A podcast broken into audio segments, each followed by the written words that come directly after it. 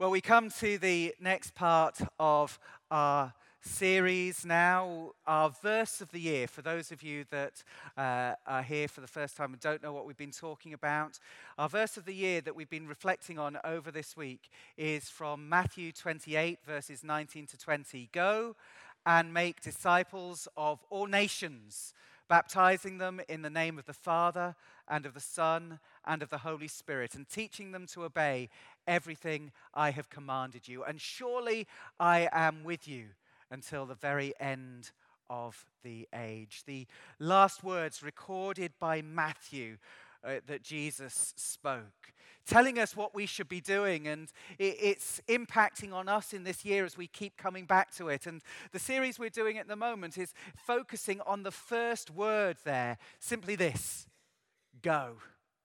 The calling of Jesus is to go. And it's great that we can come and we can gather together and we can praise God and we can express faith and we can stand alongside one another. But the reality is, later on this morning or in the early part of this afternoon, we will be going out through these doors. We will be going out into the world for whatever the week holds in store for us.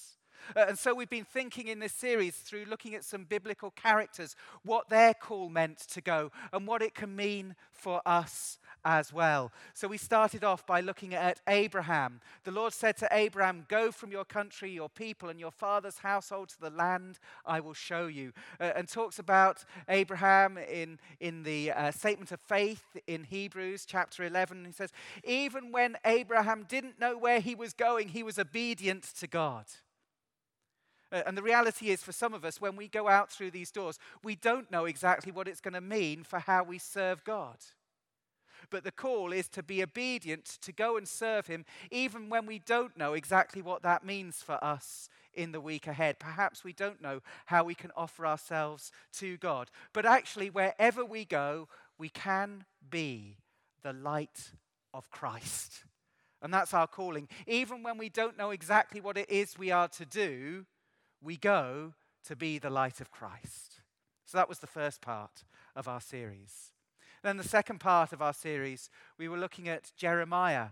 And the call of God to Jeremiah came in this way: you must go to everyone I send you to and say whatever I command you. And to be honest, it wasn't an easy call for Jeremiah at all. He was going to have to say some very difficult things to people at that time. But the call was to go. And Jeremiah felt a sense of inadequacy. And actually, when we go out of these doors, we might feel a sense of inadequacy in how can I face all that is going on in the week ahead. But the promise of God came that he would give the words for Jeremiah to say. And actually, I believe that where we go out and feel inadequate as we go out, God will provide us with all the strength we need for whatever he has called us to do. And for wherever we're going to bring the light of Christ, he will help us in spite of our inadequacy. And also we saw for Jeremiah that his call was a call that would lead to rejection.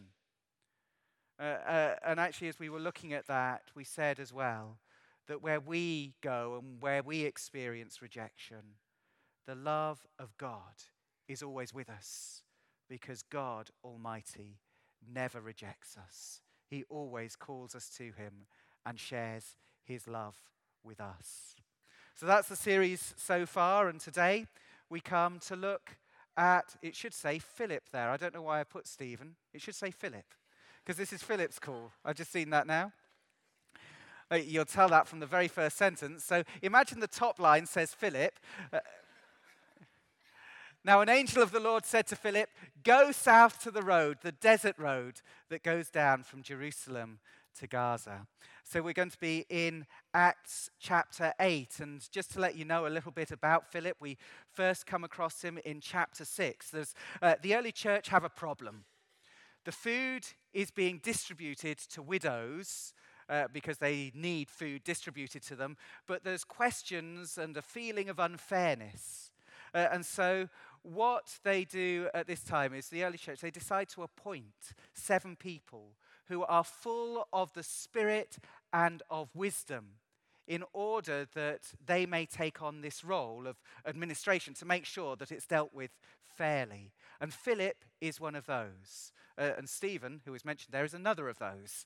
And Stephen ends up being persecuted and stoned to death. And that leads to a place where lots of the believers are scattered because they have to leave Jerusalem. And Philip leaves and goes to Samaria and preaches in Samaria. And it goes well there, and I'll say something about that later on. But then a moment comes where he receives this call, and we're going to hear it now as Joan comes to bring our scripture reading this morning from Acts chapter 8. We're going to read from verse 26 through to 39. I wonder if any of you have used Airbnb before now. So I can see a number of nods going around here. Airbnb is a website that you can use where you, well, if you've got a place to stay, whether it's a room that you want, you're inviting people to come and use in your own home or a full house or whatever it is, you can find lots of different places on Airbnb. And we've used it as a family, and I think we've been very happy with the places that we've stayed at and enjoyed them. But occasionally things don't work out quite like that. And I was reading about somebody who booked through Airbnb to go to Amsterdam and paid £100 for a one-night stay near the city centre for a room that was described as clean and having its own private bathroom. All sounded good, but he was struggling to find it. And he drove past it a couple of times in the taxi, and this is actually it. That's what he had to stay in, and he tweeted about it. You can see maybe on the right-hand side, the toilet was just a portaloo, and inside was simply a mattress, and that was just about it. This is what he said about it as he was coming. He said, "When we arrived, we drove past the container 3 times in the taxi because we couldn't believe that could be it." I'm not surprised. How many of us would expect when we book somewhere to say, stay in a place like that? Normally there are pictures and you see better pictures of what's going on. Apparently it's been removed both from Airbnb listings, but also it was placed there without a permit. So the whole thing has been moved now as well. And Airbnb refunded him and paid for his hotel that he stayed in for that night. That moment of thinking, this can't be the place, can it? Why would I be here? I wonder if something of that goes through the mind of Philip, where he has this message, go south to the road, the desert road that goes down from Jerusalem to Gaza. Why, Lord? Why there? You know, why take me to a road? It doesn't seem to make a lot of sense, does it? You know, why to this particular place? In many ways, the call of Philip is the exact opposite of the call of Abraham. Abraham was called to go to a place where he did not know where it was to be. And actually, it was a call that was going to take place over a period of time. Jeremiah's call as well. That was a call for his life to be the prophet. But for Philip at this point, he's called to a particular location, and as we've heard the story, for a particular moment. And actually, that's what I want to think about this morning, that each one of us can sometimes have a call from God for a particular moment, for a particular purpose. And who knows? It could be for us that we have one of those moments this week when we go from this place later on. A call for a particular moment and for a particular purpose. And so we're going to explore a little bit this morning of what we can look at through this, that Philip is called to go, and the call to go is to be in the right place at the right time, to be ready to speak the truth, and to be led by the Holy Spirit. And so we're going to unpack these 3 things this morning. Philip is called to go. He's called to go to be in the right place at the right time. A few months ago, Wall Road was closed at one end of it near the school. For those of you that know Wall Road, near Sproulston Road at that end. And it was quite interesting. I was working in my study from home one day, and it's something we all observed in the family, that over this time, it was amazing the number of cars that drove along and had to turn around and go back again. And actually, it wasn't just cars. The most interesting one to watch was quite a large lorry coming down the road and suddenly realizing the road was shut at that point and having to turn round and go back. Quite a challenge. Now, why that happened, well, it may be, I think the sign saying road closed could have been a little bit clearer and better placed, maybe. Maybe people were just so caught up in their journey of where they were going, they never looked and just carried on. Maybe some people just thought, well, it's probably not closed. You can probably still get through as well. I don't know, but for whatever reason it was, there were people who continued to drive along that road and then were met with that point where they had to turn round and go back again. I just wonder for Philip, one of the things that I admire about him in what he did and his sensitivity to what the Holy Spirit was saying, something we'll think about a little bit later on, is his willingness to change direction and to move. You see, I said that he had gone to Samaria and was preaching there. And actually, his ministry was going well. This is what it says about him. It says, Philip went down to a city in Samaria and proclaimed the Christ there. When the crowds heard Philip and saw the miraculous signs he did, they all paid close attention to what he said. With shrieks, evil spirits came out of many, and many paralytics and cripples were healed. So there was great joy in that city. You know, there's Philip in this place where he's doing ministry for Jesus, and actually there's a lot of good that's happening. The city is full of joy. You know, I suspect if that had been me, I'd want to stay there. Wouldn't you? You know, things are going well, things are going great. Here comes this call. An angel of the Lord says to Philip, go south to the road, the desert road that goes down from Jerusalem to Gaza. Go south to a road? I mean, you know, there are more people, don't you, in the city than there are on a road. And surely the ministry here is going well for me. Shouldn't I stay here in the city? You can imagine him perhaps saying that. Here's a map. I don't know that you can exactly see where it is from your distance, but Jerusalem, he travels north to Samaria, and actually has to come right back through Jerusalem to the Gaza Road. And I said Jerusalem was a place that they left because that was a place where the believers were being persecuted. You know, he was willing to go, to move, to change direction. I wonder for us, how good are we at being willing to change direction? I don't know what it's like for you, but I have my diary here, which tells me the various appointments that I have got during the week. And as I was preparing this, the challenge that I felt and was coming to me is, how willing am I to allow God to redirect me away from things in my diary if necessary? Now, I'm not saying not using it as an excuse not to keep appointments and not to fulfill responsibilities, but occasionally God may call us to a place where we weren't expecting to be in the week ahead. How willing am I to be flexible? How willing are you to be flexible? And I think there's something amazing here that we see about the heart of God as we look at Philip's call to go and being in the right place at the right time. The amazing thing is this. Philip was in a city preaching to many. God has a heart for the one as well. And actually the call comes for Philip to go to this desert road because there's going to be a meeting with one. And actually, that one is going to give his life to Christ. Who knows what the story was for the Ethiopian eunuch after that? But whatever it was, that moment was to be a moment of eternal significance for him.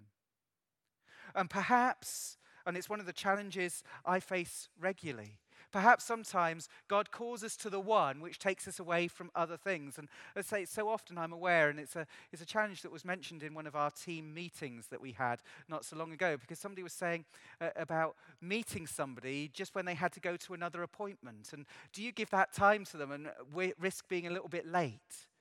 Or do you say, sorry, I've got to go? And the number of times I find that when I'm in a rush somewhere, I can almost guarantee I'll meet somebody who I haven't spoken to for a while, and I think I could do with having a chat with you. It's that challenge. I'm not saying what the right answer is, but I'm just saying, do we pray over our diaries? One of the challenges that came to me is, do I pray over my diary at the beginning of the week and say, Lord, I have things in my diary, but I want to give my life for you and to be in the right place at the right time where you want me to be. So if there's things in my diary that needs to change, help me to be flexible and willing to do it. Don't let me be like one of those drivers going along Wall Road that just ends up in the wrong place at the wrong time and has to turn round. Help me to be the one who listens and is willing to change direction if needed. Philip is called to go to be in the right place at the right time, and he's got a willingness to change.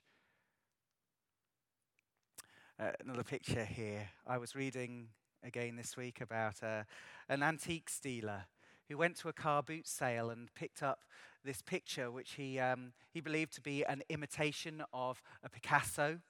And he paid £230 for it. I've never been to a car boot sale where you pay £230 for something, but that's what he paid for it.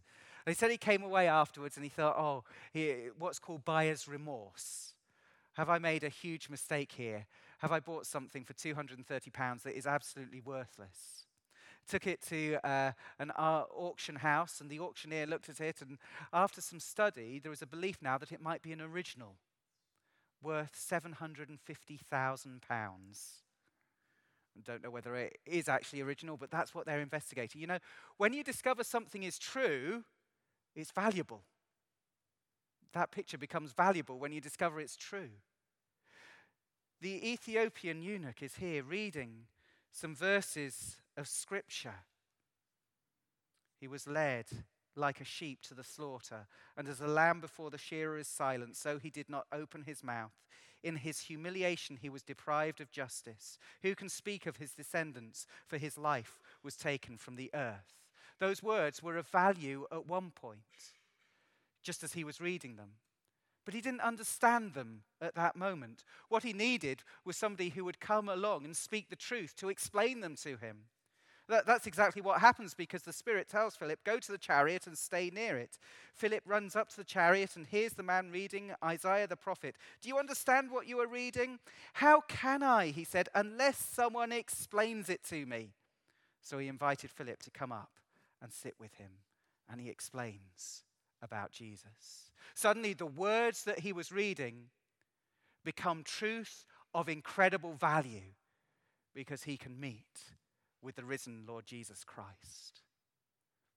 When we go from here, we need to be people who are ready to go to speak the truth. Who knows what was going through Philip's mind at that particular moment? If it had been me, I would probably have been thinking, oh my goodness, this is a significant moment, isn't it? I've got to get the words right. What if I get them wrong and I miss this wonderful opportunity to share the faith? What if this is the only time he's going to ask this question? Maybe Philip was a lot calmer than I would have been in that particular moment. But actually, we need to be ready to go and speak the truth. The Great Commission that Jesus gives is a call to go and share our faith.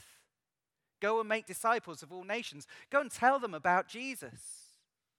And actually, when we go out from here, that is a responsibility that each one of us carries. How do you feel about the possibility of having a conversation with somebody this week to share your faith with them? For some of us, it might be like, that's absolutely amazing. I'd love that opportunity. For others of us, it might be, oh my goodness, I have no idea what I would say. What if I don't say the right thing? And it may be that what happens is as we meet with people, it may not be that they are reading a passage of Scripture and come to us and say, can you explain it to me, please? They might come with a very different sort of question. They might come to us with the sort of question that says, how can you believe in a God of love when there's so much suffering in the world? Why do you believe there is one way to go to heaven when there are so many different faiths in the world? What makes you arrogant enough to believe that yours is the one true way? These are the kind of questions that people might ask. But they are an opportunity for us to share something of what we understand to be truth. How prepared do we feel in that kind of situation? Let me say, those two questions, they're difficult ones to answer, and they often come very loaded. But it doesn't mean to say that just because it's difficult, we shouldn't try and engage. And sometimes what we may need to do, if we're going to actually be people who are ready to go to speak the truth, we need to do some preparation and say, what would I say in that situation? Let me say, if you've got questions like that and you want to know and you think, well, I don't know what the answer is, please speak to David. No, well, no, you can. David's shaking his head there, but no, speak to people who've got. We don't have all the answers. We don't have all the answers, but we can perhaps give some indicators of things that might be helpful to say. Not that they will answer questions like that, but actually it's about going and being prepared. But do we have that desire? That's the question. How many of us will pray at the beginning of the week, Lord, I pray that there might be somebody I have the opportunity to share your gospel message with? I wonder, how many of us ever pray that? Would you be willing? My experience is this. I don't know about anyone else who's done it, and I by no means do that every week. But my experience is when I pray that prayer, quite often, most of the time, I have an opportunity to share faith with someone. And to be honest, when I don't pray that prayer, what happens quite often is I think, oh, I missed an opportunity to share my faith with someone there. You know, because we do have moments where we can just share something of our faith. And one of the things we're going to do, next church weekend, the church weekend next weekend, the theme for it is sharing my faith. And we're going to do a course at some point. We've got some studies that we can do to help us with that. We'll talk more about that next week. But what we want to help focus on during that time is we recognize it's not always easy. It's not always natural for us to share faith. But we want to spend some time helping to equip ourselves to be ready to do that. But it starts with a desire in our hearts. You know, it might be scary. We might think, I've no idea how to do this. But actually, the call to go is a call to be prepared to speak truth into our world. So that's the second thing. Now we come to the third thing. This is, you might recognize it, some of you, black and white television. You know, I was interested to read that apparently 7,000 people still have a black and white license in this country. Now, whether they're just assuming that nobody will check up to see whether they've got a colour television or not, I don't know. But 50 years after colour TV broadcasts started, some people are still happy watching in black and white. And there have been so many changes since then. It's not, you know, not just black and white. It's now it's SD and HD. I don't know how well you can see the differences where you are, but when you're up close, you can see the difference between SD, standard definition, and high definition. And some people are happy with just standard definition, and other people want high definition. The next thing, of course, that's coming out and more people are getting is 4K. You know, greater clarity, and again, what I noticed when you're close up is you can see a greater vividness in the colours. As you move from HD to Ultra HD. So you can have black and white, you can have colour, you can have standard definition, you can have high definition, you can have 4K. What do you want? And actually, as I was looking at that and thinking about it, I thought, what about in our lives generally, in our walk with Jesus, and the sense of what he's doing in the world? What vision do we want? How many of us are content with black and white or standard definition? How many of us are really desiring for 4K Ultra HD? That's what I want. Not just to watch television on, but I'm talking spiritually. 4K Ultra HD, to see the world better, more like God sees it.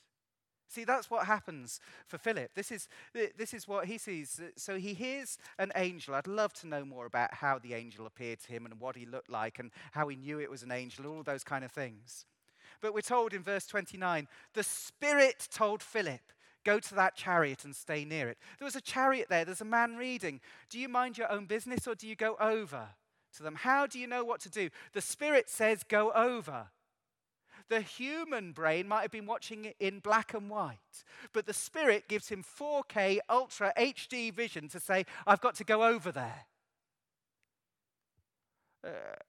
And we read again later on in verse 39.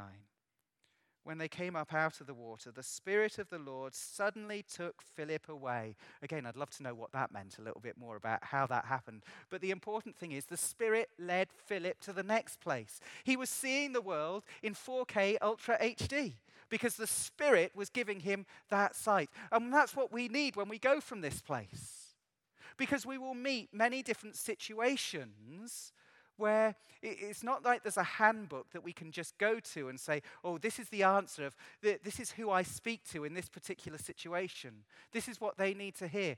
This is about actually sensing the Holy Spirit who's leading us, who helps us to see the world differently, more like God sees it in all of its glorious technicolor. And we see that displayed as it comes to the baptism here. Philip explains all that's going on, tells him the good news about Jesus. As they travel along the road together, they come to some water, and the eunuch says, look, here is water. Why shouldn't I be baptized? It's interesting. Did any of you notice that on the screen, and in most of our Bibles probably, it went straight from verse 36 to 38? And Joan actually read verse 37 as well in her version of the Bible. But a lot of them don't contain verse 37, which says, which has Philip saying, if you believe with all your heart, you may be baptized. The eunuch answered, I believe that Jesus Christ is the Son of God. The reason it's not put in there is that actually the earliest manuscripts don't have that verse, but people think it was probably added at a later date. Why was it added at a later date? Well, the reason is this. The early church and the people copying the manuscript said, you can only be baptized if you've declared faith in Jesus. Now, he doesn't actually explicitly say it in this, but it must have happened because Philip wouldn't have baptized him otherwise. So he must have declared his faith in Jesus Christ. But the reality is, well, Baptist churches I can speak of definitely, but probably other churches as well. There's been a long debate about who's ready to be baptized. Is somebody ready to be baptized the moment they come to faith? Or should we teach them about what they're believing in first? So there might be 6 or 7 weeks beforehand. There's two different ways of doing it. Or are you actually preventing them from making a commitment at that moment when they know it's right? You know, what do you do? And actually, I would say in different situations, the reality is different things can be right. There isn't a one answer fits all. Some people might need a little bit of time to actually fully understand, or understand better, because we never fully understand, but to understand better what baptism is about. Other people might need to make an immediate commitment. How do you know the difference between the two? The Holy Spirit giving you 4K Ultra HD view, seeing the world as God sees it.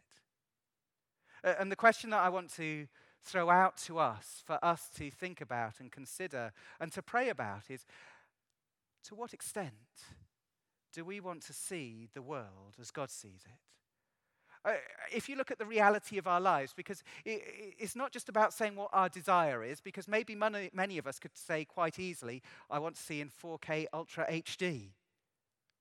But are we willing to do the things that enable us to do that?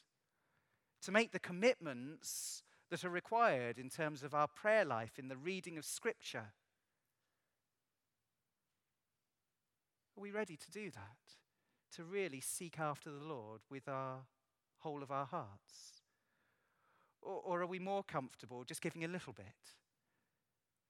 In reality, are we more comfortable with just standard definition? What do we want to do? What sight do we want to have when we go from here?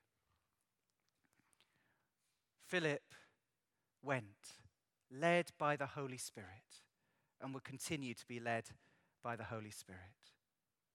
His call to go, he responded. What about us? Are we going to go from this place in a little while, wanting to be in the right place at the right time and saying, Lord, you are in control of my diary and my time. I want to go where you will lead me. Lord, I want to change directions where I need to change direction. Lord, lead me to the one, not just the big thing, but lead me to the one. Philip's called to go, and he's ready to speak the truth. What about us? Are we ready to speak the truth? What are we doing to help us understand more of the truth and the ways that we can explain it and share it with people? How much do we desire? Are we praying, Lord, give me the opportunity this week to share something of my faith with someone who doesn't believe? And are we going ready to be led by the Holy Spirit so that we can see the world more clearly as God sees it? How are we going to go through these doors in a few minutes' time?